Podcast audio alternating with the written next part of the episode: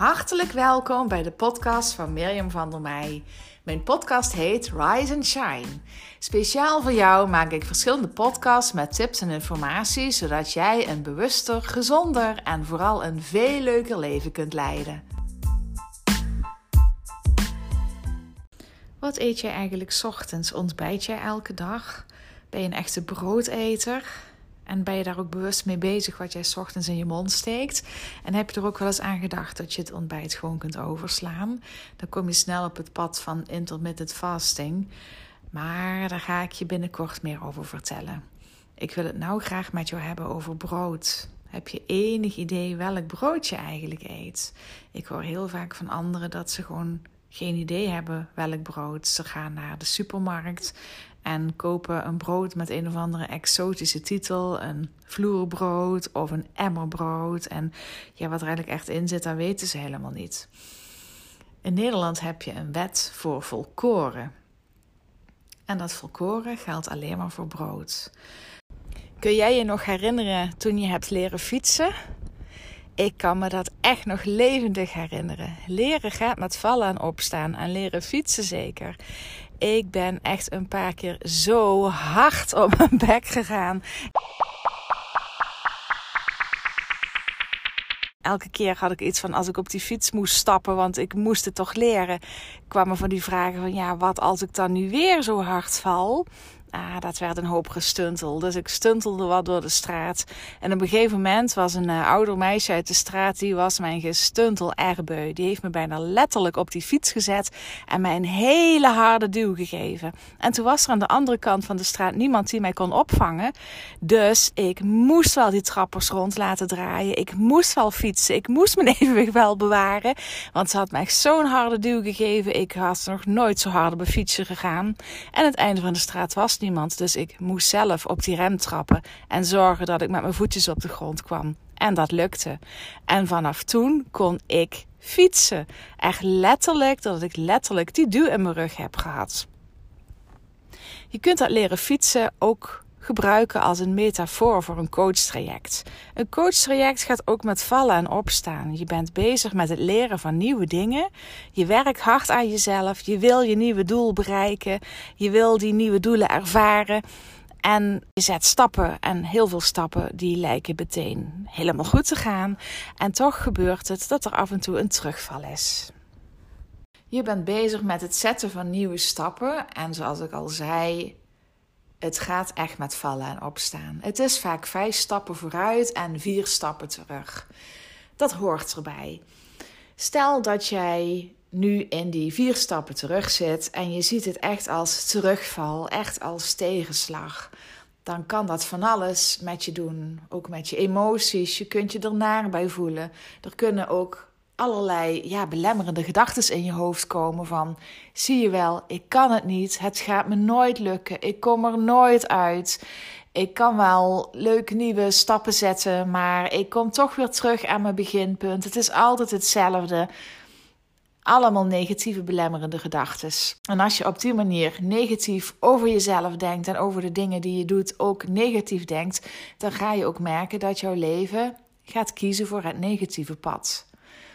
Zou je er nou in gaan staan van: oké, ik ben bezig met het zetten van nieuwe stappen, maar het gaat even niet lekker. Het hoort erbij. Realiseer je dat, wees je daar bewust van. En dan haak je, nadat het even niet lekker is gegaan, haak jij gewoon weer aan op het moment daar waar het wel goed ging. Dus je hebt even een, een positieve lijn, even een dipje en je haakt terug aan en je gaat weer verder met je groei, met je ontwikkeling en met het zetten van nieuwe stappen. Ik heb gezien in de stappen die ik heb gezet dat ik het wel kan. Ik kan veranderen. Ik zet stappen vooruit in positieve zin. Ik kom steeds dichter bij mijn doel. Als je ook zo naar jezelf kunt en durft te kijken als jij op die manier je mindset positief maakt, als je zorgt voor helpende positieve gedachten, ga je ook merken dat jouw leven de positieve afslag neemt en dat je groei gaat ervaren. Als voorbeeld hierbij wil ik je meenemen in een prachtig lopend coachtraject met een jonge vrouw, mijn coachie. Zij is iemand die alle oefeningen aangaat, alles wil experimenteren, kijken of het bij haar past, kijken wat het voor haar doet. En hierdoor heeft ze in korte tijd grote stappen gezet. Ik ben eigenlijk echt van de kleine stapjes. Want met kleine stapjes kom je er ook en kun je beter wennen. En het gaat toch over ingesleten patronen die je dient te veranderen. En dat is niet niks. Maar bij haar echt meteen bam, grote stappen. Een van de dingen waar ze aan wilde werken was haar snoepgedrag. Ze vond van zichzelf dat ze elke dag veel te veel koekjes en snoepjes, ik weet niet wat, allemaal naar binnen werkte. Ik heb haar gevraagd: wat wil je? En wat is het eerste stapje wat je kunt gaan zetten? Ze kwam met een grote radicale stap. Ik ga stoppen met snoepen. Oké. Ik heb er nog meegenomen in kleinere stapjes om het wat meer af te bouwen. En vervolgens uh, heb ik er twee weken niet gezien. En daarna zag ik er weer in het gesprek. En ja hoor, ze was echt van de ene op de andere dag radicaal gestopt met alle snoepjes, koekjes, alles wat nog in huis was, had ze weggegooid en echt niks meer genomen. Mijn coachie heeft echt een heel aantal weken totaal niks gesnoept, nog geen kruimeltje. Wauw, hè? Je hoort het me al zeggen, een aantal weken. En opeens was er die dip, was er die terugval. Maar voor haar, het was echt een ramp. Het was drama. Dikke emoties van teleurstelling, verdriet, het niet waard zijn. En ze sprak ook allerlei negatieve belemmerende overtuigingen uit. Ik kan het niet. Het gaat me nooit lukken. Ik zal mijn hele leven vreten. Het heeft allemaal geen zin. Nou, ga maar door, ga maar door. We zijn samen gaan inzoomen op die weken dat het haar wel lukte. Die weken dat zij niet heeft gesnoept. Dat waren voor haar echt succesweken. En het succes mag ze vieren. Aan de andere kant, die terugval hoort erbij. We hebben erover samen gepraat en in het gesprek kwam ze echt tot acceptatie van: oké, ik had het misschien even nodig. Het was hè, de hele tijd streng geweest en ik mag ook een keer even los. En van daaruit is ze nu weer gewoon inderdaad terug aangehaakt op het niveau van haar succes en gaat ze weer verder met de stappen zetten. En ook op deze manier, dat is gewoon de manier om te zorgen dat jouw oude patroon van het alsmaar snoepen, dat je een nieuw patroon maakt. Het is heel logisch dat je je niet zo lekker voelt op het moment dat het je tegenzit.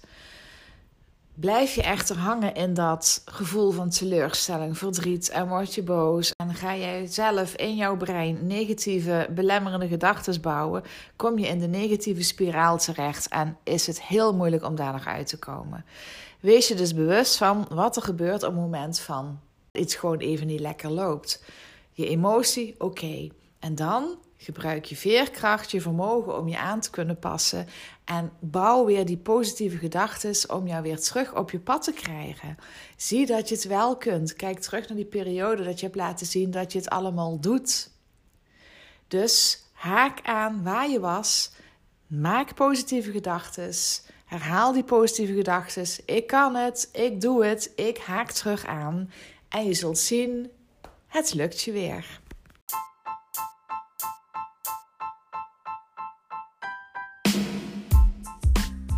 Wil je heel graag horen welke stappen ik heb gezet en welke inzichten ik heb gekregen, waardoor ik nu een heel leuk leven heb? Blijf dan vooral naar mijn podcast luisteren. Rise and Shine. En je kunt een abonnement nemen op mijn podcast. Dan krijg je een berichtje wanneer er een nieuwe is. En ik zou het heel leuk vinden als je de podcast deelt met anderen. En als je mij een review wil geven als je dit leuk vindt. En dan heel graag 5 sterren. Dankjewel en tot de volgende keer.